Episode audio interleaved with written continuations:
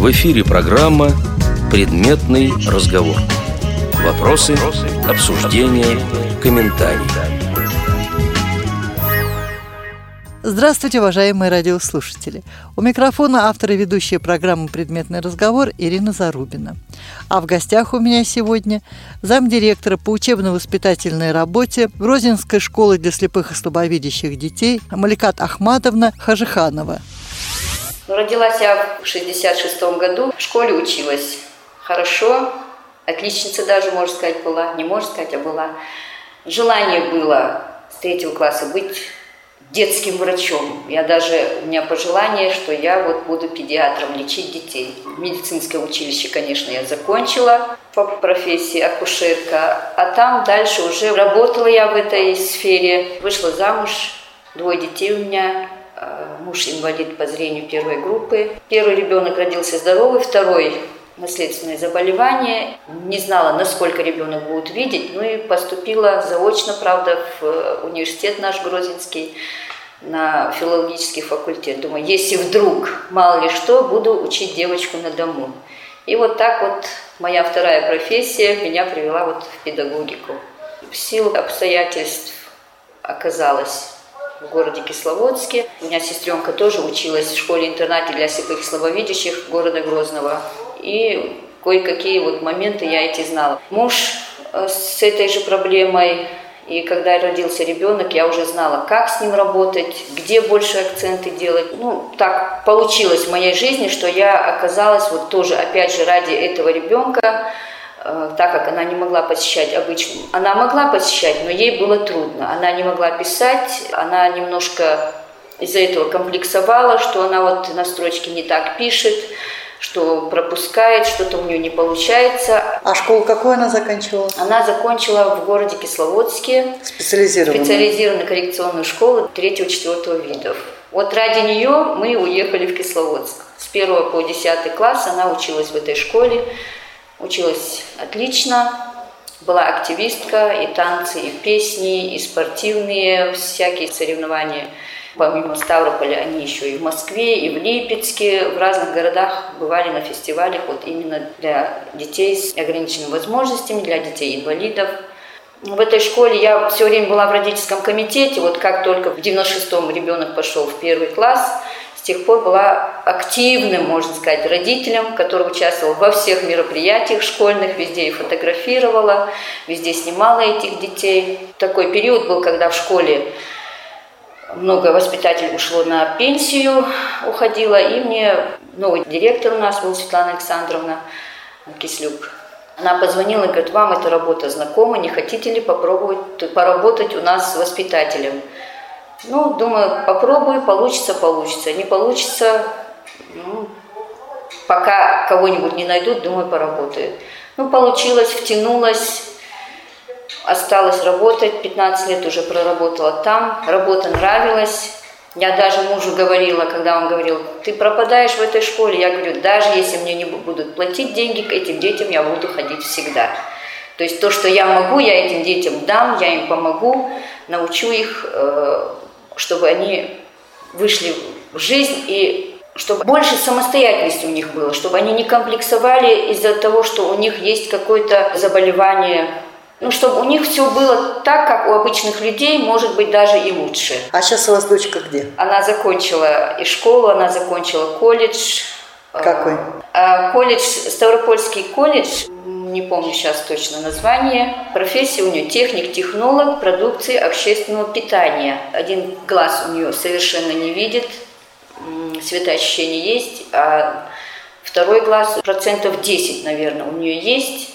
Но она очень любила с детства готовить, и она говорит: мама, я хочу А массажистом ей нельзя было, у нее там пошла еще частичная отслойка сетчатки, да.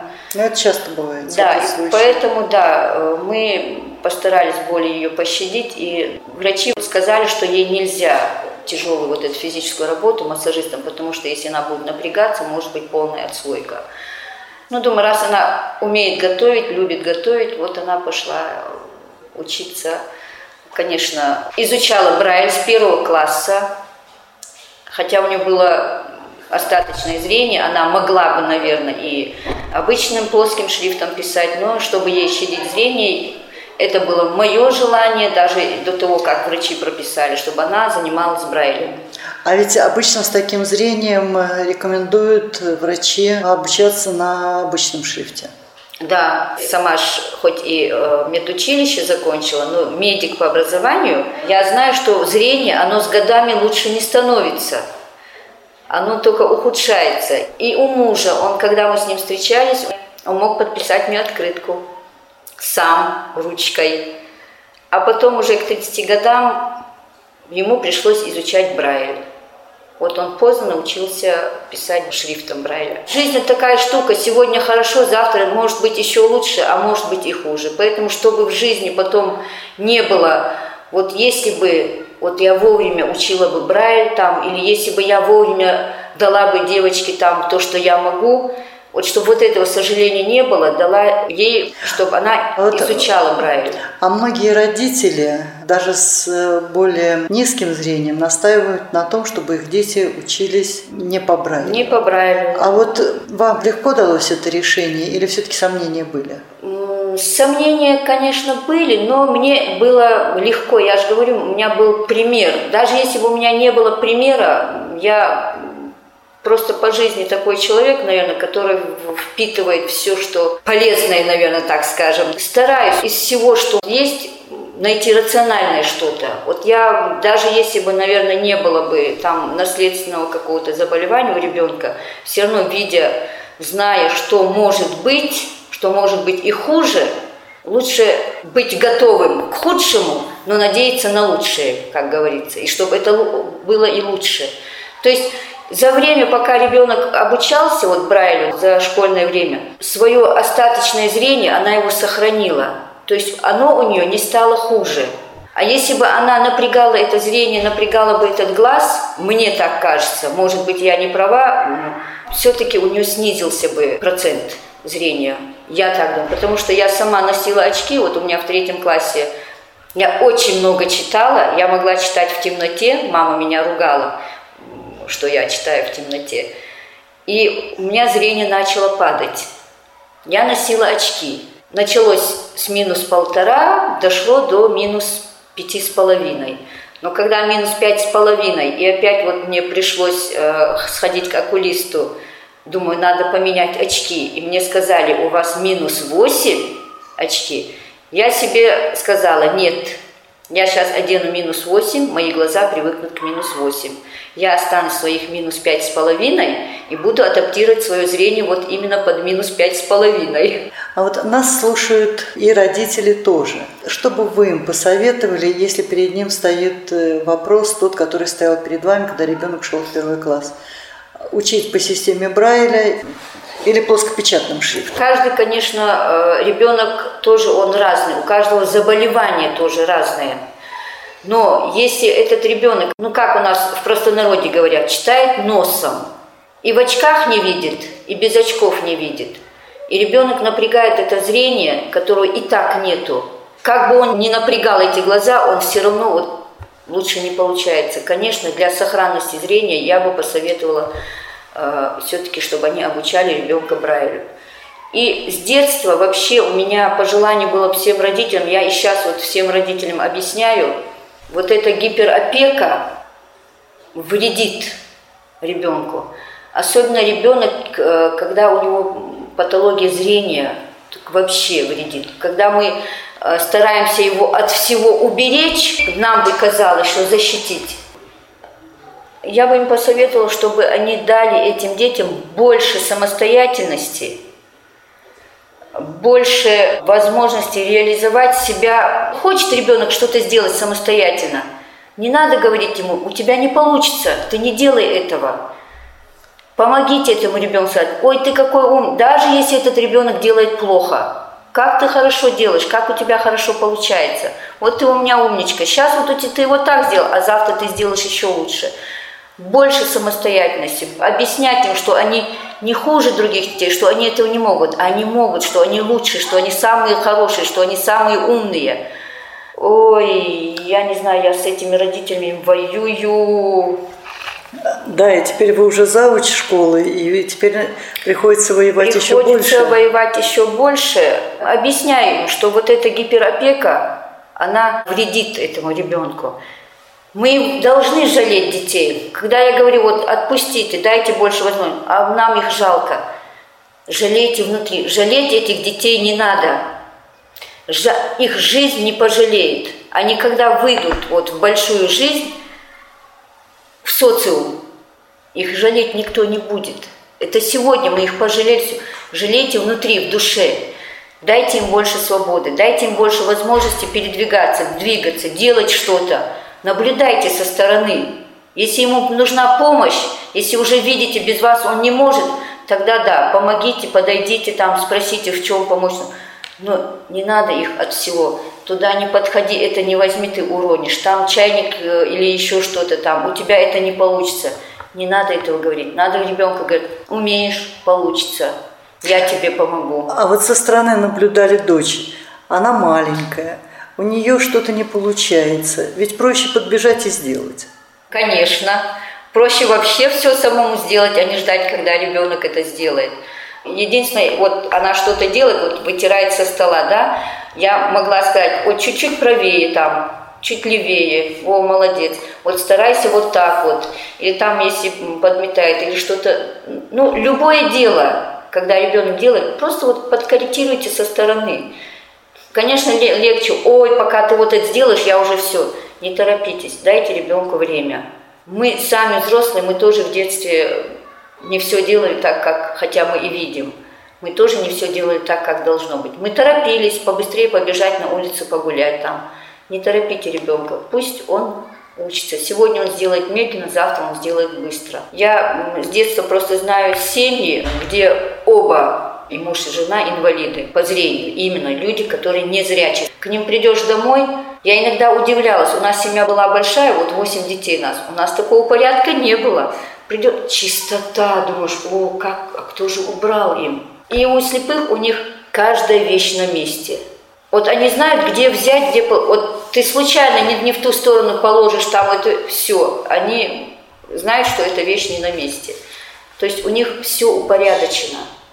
И когда вы этому ребенку даете самому сделать свои, даже пусть он в своей комнате, сам убирает, сам кладет вещи на место, все, он знает, где положил, там и взял. А не так, вы за него убрали, а потом он не знает, где что сделать, вы опять ему даете, сами берете эту вещь. То есть ребенок, он потом не ориентируется в жизни. Это сегодня мы рядом с детьми, завтра нас может с ними не быть. И когда они остаются один на один со своими проблемами, вот тогда они теряются в жизни. Вот тогда им приходится плохо. Нету никого, кто даст совет, нету никого, кто за тебя это сделает. И ты уже остаешься один со своими проблемами. А дочь у вас была в интернате или каждый день ходила домой? Ну, в начальной школе я ее водила в школу обратно, но водила на... репетиции там, на всякие мероприятия. Ну, так получилось, что должны были забирать, приводить, отводить, пока определенное время не прошло. Ну, а потом она оставалась в школе, я ее оставляла, потому что у нее и уроки были, и она везде участвовала, активный ребенок был, и она оставалась с девочками в школе. А не жалко было? Жалко? Ну, уже и в привычку вошло. И ей было комфортно, она общалась с детьми, все равно, когда во дворе не столько детей и не со всеми пообщаешься, не все тебя поймут, не все так примут, но уже постепенно там во дворе и все никогда вот у них, да, Милана не видит, а мы бы никогда не сказали, что она не видит. То есть у нее вот эта ориентировка, слух, вот все это было. И дети не могли понять, что как она не видит, и соседи никогда не верили, что она не видит. То есть ребенка учили не комплексовать из-за своего недостатка. А с обычными детьми она много дружила? Да.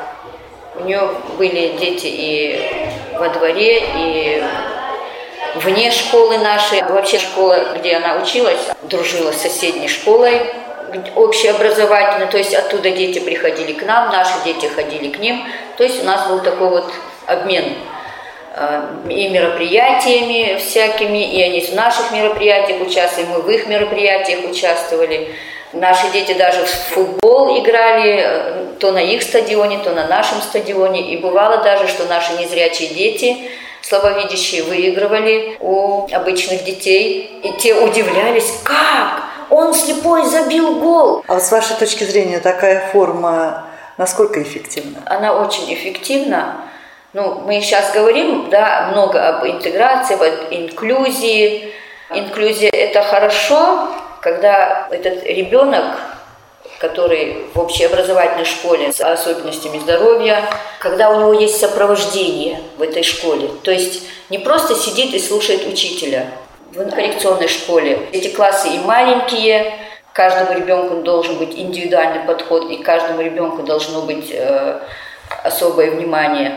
Но когда они общаются с обычными детьми, у них и возможностей больше, и они себя чувствуют такими же полноценными детьми, как обычные дети. То есть они не видят разницу между тем, что у них есть какое-то заболевание, а у тех... То есть вот эти границы, они стираются, они чувствуют себя более комфортнее. У них комплекс, комплекс неполноценности бывает и у обычных детей, но у этих детей вот этот комплекс, он немножко стирается. То есть они себя чувствуют, что они такие же обычные дети, как и все. А кто был инициатором вот такой дружбы школ? Ваша школа или школа обычная? Ну, больше, наверное, наши. Мы вышли к ним с предложением, давайте вот. И они откликнулись, они тоже были не против. Но вот с вашей точки зрения, кому это было полезнее, вашим детям или детям той школы? Я так думаю, что детям той школы это было полезнее, потому что до этого времени они наших детей обзывали, что они слепые, что они больные, что они не такие, как... А когда начали общаться, и они увидели, что наши дети могут то, что могут они, а иногда даже то, что они не могут, то они поняли, оказывается, вы же такие же, как и все. А не страшно было пойти в школу, где дети обижали ваших детей? Мы потому и пошли в ту школу, чтобы наших детей не обижали. Были моменты, когда, да, школа на школу, там, мы все знаем, что дети... Но это в каждом городе. Да, в каждом городе. И вот чтобы такого конфликта не было, чтобы они знали, что эти дети к ним...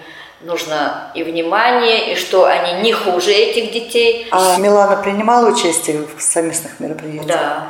Как непосредственно она принимала участие? Она даже в футбол играла с мальчиками. Серьезно? Да. И как? Ничего, эффективно. Она пела, она танцевала. Представления всякие, которые устраивались, мини-спектакли, там вот в них тоже участвовала. Она то была, и мухой-цокотухой была, и...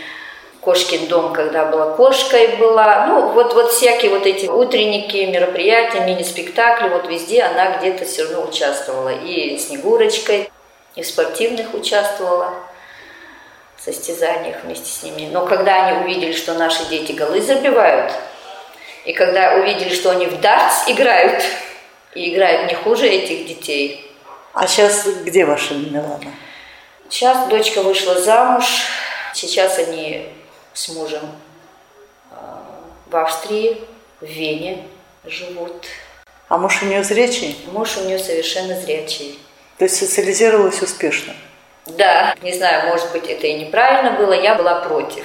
Я боялась, что вот это вот, то, что она плохо видит. У нас свой менталитет, как говорится, и такие браки не приветствуются, поэтому я все-таки переживала. А он кто по национальности? Чеченец он. Тоже чеченец? Да, тоже чеченец. Но он с детства жил в Австрии, это они не сейчас уехали, они познакомились по интернету, общались. Вот так получилось, что их Всевышний свел. И дай Бог, я думаю, что на всю жизнь. Она не работает? Сейчас нет, пока не работает. Муж работает, она пока сидит дома, готовит кушать, готовит вкусно. А планирует потом работать? Да. В школе у них был немецкий язык, она сейчас ходит на курсы немецкого языка там же. И у нее желание быть гидом. То есть ей предложили, чтобы она была гидом, водила экскурсии с нашими российскими студентами. Она как уехала, они пешком облазили всю Вену, Они за пределами вены, они даже нашли место, где растет черемша за пределами вены. Казалось бы, черемша где-то на Кавказе, это в Сибири, но они нашли там тоже эту медвежью траву. Ну, у нас есть примеры, когда инвалиды второй группы работают и работают успешно гидами. Так что, я думаю, у нее получится. Она у меня первой группы, но у нее, я думаю, получится. Она человек интересующийся, любознательная, она много и читает. В отличие вот сейчас от наших детей, которые не любят читать, очень много детей, я не знаю, может, где-то в центре России, но вот сейчас дети во многих школах, я знаю, что читать не любят. В компьютере поиграть, да, владеют компьютерными навыками, но книги читать мало кто любит. Вот она любит и почитать. Она даже английский язык, который в школе не изучала, выучила именно по интернету, самостоятельно. То есть она может общаться на английском языке. Она и с сирийцами общалась на английском языке, и с иранцами, которых в Вене она встречала. То есть у нее английский, он самостоятельно выученный. А каким образом вы попали в Грозный? А в Грозном я родилась. После Кисловодска. Да. В апреле месяце были здесь с коррекционных школ, с Липецка, с Волгограда, с Ростова, с Кисловодска. Приехали на семинар, давали мастер-классы вот в этой Грозненской школе. И как-то вот разговор пошел, беседовали с министром образования и науки Чеченской Республики Исмаилом Баудиновичем. И он с нами, разговаривая, как бы невзначай кинул такую фразу, что нам бы специалисты нужны, вот если бы мы бы вас пригласили. Ну, вообще имелось в виду не конкретно меня, а вообще специалистов с разных регионов. Ну, слово за слово, когда он узнал, что мои корни отсюда, начал патриотические чувства, наверное, задевать, что вот нашим детям тоже надо помочь. Вот в Кисловодске, я знаю, вот вы рассказывали, там уровень хороший, нам бы тоже поднять наших детей на хороший уровень, помочь им. И у нас нету специалистов, которые работают с незрячими детьми. Думаю, ладно, приеду, попробую. Вот так и попала. И уже зауч. И уже зауч. Сложно? Сложно. Все начинать с нуля, можно сказать, и все начинать с коллегами, которые в этой сфере мало знают, потому что не было, мы не будем, что происходило, что было в силу жизненных обстоятельств, в силу всего. Школа-интернат восстанавливалась. После восстановления прошло не так уж много времени, поэтому набрать специалистов, те, которые здесь работали, они уехали, некоторых нет в живых. Вот был директор здесь очень хороший человек, Цицо Исаевич. При нем школа прям процветала. Но это известный советских времен директор. А сейчас вот нету специалистов. Но была война, школа была разрушена, и коллектив обновился практически заново. Да, заново обновился, и поэтому специалистов, конечно, именно в коррекционной педагогике, в работе с незрячими детьми нету. Но сейчас вот Министерство образования и науки повернулось лицом к школам для детей с ограниченными возможностями здоровья и стараются все сделать, и финансовую поддержку материальную, и моральную. И сейчас вот с курсами помогают, повышение квалификации. Надеемся, что мы обучим молодежь. Очень много молодых специалистов в этом году взяли. Желают работать, желают учиться, нравится им работа в этой школе. Этот год у нас как бы стартовый, а там, даст Бог, если я еще буду здесь, вот в следующем году уже будем, наверное, совсем по-другому разговаривать, если что, Елена Николаевна. Уже будем говорить о достижениях. Но школа у вас пока только дает основное образование, среднее образование нет. Среднего нету. Но мы уже выходили с пожеланиями к министру образования и науки. Обещали, что будут достраивать, будут докомплектовать, и у нас будет полное среднее образование уже. Потому что дети после окончания 10 классов в этой школе не могут поступить ни в высшее учебное заведение, и даже вот в массажный колледж в городе Кисловодске, потому что там берут тоже на базе 12 классов, то есть на базе полного среднего образования. И вот эти вот дети уходят, можно сказать, в никуда. Кто-то поступает в Ессентукский центр, в педколледжи какие-то дети поступают, ну а так в основном дети остаются без образования. Вот эта боль тоже у нас есть, что обустройство детей после окончания школы. Поэтому надеемся, что в следующем году у нас уже будет 11-12 класс.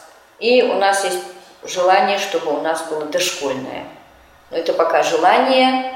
Выйдем с письмом на Министерство образования, чтобы нам вот... Но сейчас будут новые стандарты, и по новым стандартам все-таки предполагается, что дети получают дошкольное образование, и предполагается... подготовительные классы. Вот поэтому у нас есть чем мотивировать, с чем обращаться, на что ссылаться, если вдруг какие-то там возникать будут сложности, что вот оно должно быть по новым стандартам. Хотя бы подготовительный класс у нас обязательно должен быть. А там уже будем думать и о дошколятах. В эфире программа «Предметный разговор». Вопросы, обсуждения, комментарии. Напоминаю, что сегодня у меня в гостях замдиректора по учебно-воспитательной работе Грозненской школы-интернат для слепых и слабовидящих детей Маликат Ахматовна Хажиханова. Вашу школу кто-нибудь поддерживает из благотворителей или вы живете за счет бюджета только? Пока мы за счет бюджета. Но мы очень тесно контактируем с Всероссийским обществом слепых Чеченской Республики. И благотворителей будем искать, выходить. Будем надеяться, что нам навстречу пойдут. Мы уже о себе говорим, нас уже показывают по телевидению. То есть средства массовой информации с вами дружат и освещают вашу работу? Уже в этом году, уже, можно сказать, с сентября месяца 4 раза нас снимали, показывали по телевидению. Думаю, показывать будут еще, чтобы привлечь внимание и родителей, у которых есть такие дети, чтобы они могли привести их в эту школу учиться. У нас есть еще возможность принимать детей. По всем школам закрыли прием детей, но у нас еще открыто. Нам разрешили. А сколько у вас сейчас детей обучается? 134 ребенка сейчас. В прошлом году было всего 95, по-моему. В этом году мы набрали большое количество детей. Детей так много, что мы даже сделали параллельные классы. У нас 2 3-х класса, 2 4-х класса и 2 5-х класса. И такой наплыв, что я боюсь, у нас будет 3 3-х класса, потому что детей вот именно вот этого возраста пришло в этом году много. Ну, я вообще слышала, что в Чеченской Республике детей с нарушением зрения очень много, и причем много детей, у которых сопутствующие нарушения верхних конечностей, то есть это очень много детей, пострадавших от последствий боевых действий, что было после Второй мировой войны. И вы их как-то выявляете, каким образом узнают, допустим, в отдаленных селениях о том, что есть такая школа? Мы этим летом выезжали вообще по районам, у нас был специальный рейд, ездили по районам, оповещали, говорили, что с этого сентября месяца набирают детей, совершенно тотально слепых, и у которых есть сопутствующие заболевания со сложной структурой дефекта, будем говорить. Те, у которых уже здесь учатся дети, они передают своей родне там и в другие села. По телевидению сейчас оповещают, что на сайте Минобразования тоже у нас размещена информация, что мы проводим прием детей. У нас сайт нашей школы не работал. В этом году мы его начали загружать, он начал работать. В этом году у нас открылся портал. У нас не было портала до сих пор. И вся информация, все можно узнать на сайте нашей школы. А не боитесь, что школа не сможет принять всех нуждающихся в обучении? Боимся. Это тоже может быть. Будем искать выходы. Домашнее обучение, потом дистанционное. В республике есть центр дистанционного обучения, но он не предназначен для обучения детей с нарушением зрения. Для опорников, да, с нарушением слуха, но для незрячих, они сказали, у них такой программы обучения нету. Но будем надеяться, что в этом году опять же они примут во внимание то, что есть дети, которые... Вот к нам привозили ребенка в начале в сентябре. Ребенок получил травму, в результате травмы он потерял и зрение, у него нарушение позвоночника, и он колясочник, то есть опорно-двигательный аппарат. У него что-то произошло в поясничном отделе позвоночника, и вот это вот все повлияло на то, что он и не ходит, и он плохо видит. Его привезли, мы хотели его посадить в коррекционный класс, он у нас 2 дня был, но ребенок, он спину совершенно не держит. То есть у нас нету пандусов, во-первых, но с этим вопросом мы выходили на министерство, они сказали, что пандусы нам сделают. Но даже если есть пандусы, ребенок сидеть не может. То есть спину он не держит, он не выдержит... Самая дистанционная форма. Да, он то есть не выдержит вот урок, он же должен сидеть, а сидеть он не может, ему больше лежать там, или какие-то вот чаще его нужно укладывать, потом сажать. То есть вот этих моментов мы всех не можем здесь урегулировать. Ему бы желательно дистанционное обучение, но когда мы его направили на дистанционное обучение, они сказали, что у них для незрячих нету. Вот пока только домашнее обучение. Но и домашнее обучение, оно тоже не всегда бывает эффективным. Есть преподаватели, которые добросовестно выполняют свою работу и обучают, а есть преподаватели, которые постольку-поскольку пришли, ушли, но вот именно ребенком заниматься его мелкой моторикой, там, развитием тактильных ощущений, развитием осязания. Учителя, которые приходят на дом, они и не владеют, они не специалисты, и они не будут с ними так заниматься. Я до сих пор за этого ребенка переживаю. Если бы у нас была возможность дистанционно хотя бы таких детей обучать. Но это вопрос решаем. Да. Тем более ваша школа может стать в какой-то степени ресурсным центром, который будет оказывать помощь в организации учебного процесса, может стать центром, на базе которого будут проходить различные социокультурные, спортивные мероприятия с участием этих детей. Перспективы есть. Я думаю, да. Работаем во всяком случае. Все предложения и родителей, и самих преподавателей, и свои там какие-то предложения, мы их записываем. На всяких семинарах, вот в министерстве мы несколько раз были, тоже озвучивали то, что мы хотели бы видеть в нашей школе, то, что должно было бы быть. Ну, я думаю, нам навстречу пойдут, и ради этих детей все равно какой-то выход, я думаю, найдут. Детей много с нарушением зрения, и необходимо, чтобы все они получили образование. И если школа не сможет всех их взять непосредственно к себе, то, по крайней мере, оказать содействие в получении обучения, оказать помощь по сопровождению. Я думаю, все-таки ваши специалисты со временем смогут. Сможем. Мы будем стараться. Родители, когда приходят, и мы не можем этого ребенка принять в силу каких-то там его особенностей здоровья, мы оставляем контакты, мы даем им материалы какие-нибудь, вот они хотят вот знать вот для родителей, вот что должно быть, как они должны работать с этим ребенком. Все это мы им даем. Ну а дальше будем работать еще эффективнее. А расскажите, пожалуйста, о вашей школе с точки зрения бытовой. Какие помещения, какие спальни, на сколько человек в спальне, какие в них удобства, условия? Потому что интернат многих пугает. И вот, допустим, я помню школы, где было по 15 человек в спальне, тесно, кучно, один туалет на коридор и так далее. Вот ваша школа такая же, типовая, или она отличается от типового проекта? Наша школа отличается от типового проекта. Как говорят, у нас улучшенные планировки школы. Ну, учебный корпус у нас старый, который был еще в довоенное время, вот в 70-х годах построенное здание. А вот мы его называем спальный корпус, он построен в 2013 году, достроен, вот, то есть введен в эксплуатацию. В спальном корпусе он 3-этажный.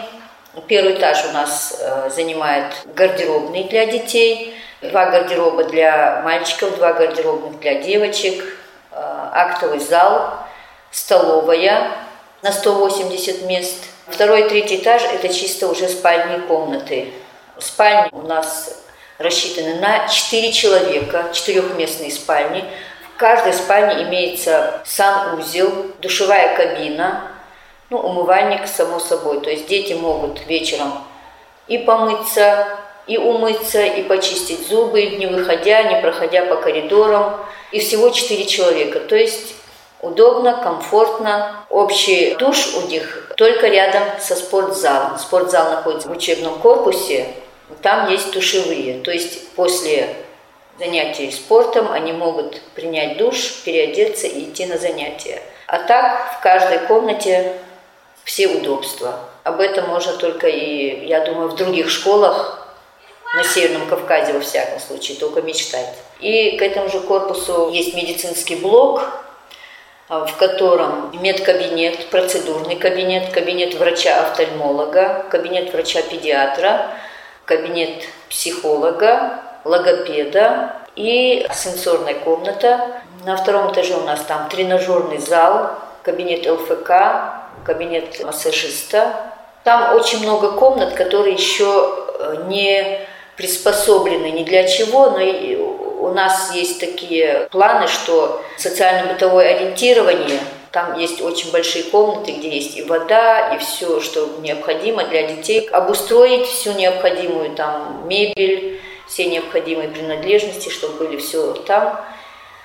И тот корпус, медицинский мы его называем, он именно для пространственного ориентирования предназначен. То есть он сделан как бы лабиринтами, чтобы детей учить поворот налево, поворот направо, прямо, вверх, вниз. То есть он идет как лабиринт, этот корпус внутри. То есть для пространственного ориентирования. Очень даже видящий там может запутаться, но дети раз прошедшие по этим лабиринтам, второй раз они не заблудятся. Это мы можем заблудиться, видя, не запоминаем, а они уже каждый поворот запомнили. А, здесь вот столько шагов мы прошли направо, вот столько шагов мы пошли налево. То есть очень в этом смысле хороший тренажер, скажем так, для детей. А в вашей школе работают учителя-инвалиды по зрению? Да, у нас два учителя-инвалида по зрению. Это Дайва Раиса. Она у нас ведет социально-бытовую ориентировку и пространственное ориентирование. Человек сам очень хорошо ориентируется. В быту справляется сама, у нее семья, дети. Она у нас и шьет, и вяжет, и готовит. И этому можно научить и других детей. Альбекова Забу, незрячий библиотекарь. Но у нее документация вся в порядке, все отчеты, всегда все на месте. Она ориентируется, она даже уже сидит на своем месте, если она чем-то занята и пришел учитель за книгой или еще за чем-то. Она может сказать, какой класс, какая книга нужна. Справа полка третья, в левом углу там, или вот такой-то по счету. То есть она свою библиотеку знает наизусть. И где какая книга лежит, где что. Помимо этого, она шашечный кружок ведет. Дети, с которыми она занимается, они занимают призовые места. Вот только ездили на летнюю спартакиаду, тоже оттуда привезли медали. Помимо этого, она помогает учителям, вновь прибывшим, приступившим к работе, в обучении брайлевского шрифта. С детьми работает. Вот дети, которые пришли в старшие классы, которым нужен брайль, она с ними изучает, с этими детьми, уже со взрослыми, которые пришли поздно в школу или поздно ослепли. Вот с ними дополнительно занимается письмо по Брайлю. Такие у нас обе успешные, обе работают, стараются, у них все получается. С вашей точки зрения, незрячие учителя нужны в школах для слепых и слабовидящих? Нужны. А почему? У нас есть живой пример, чтобы детям сказать, вот видишь. Обычно дети говорят, а мне это не надо, я все равно...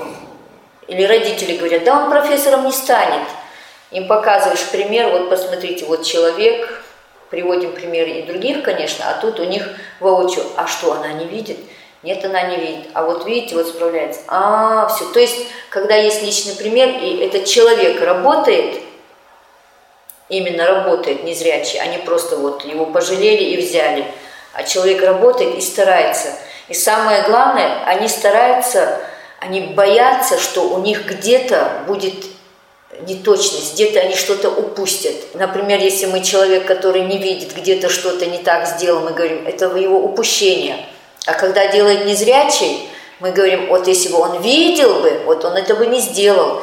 То есть они стараются, чтобы вот этого слова, если бы он видел, он бы это бы не пропустил. Чтобы вот этого не было, они стараются нигде ничего не пропустить.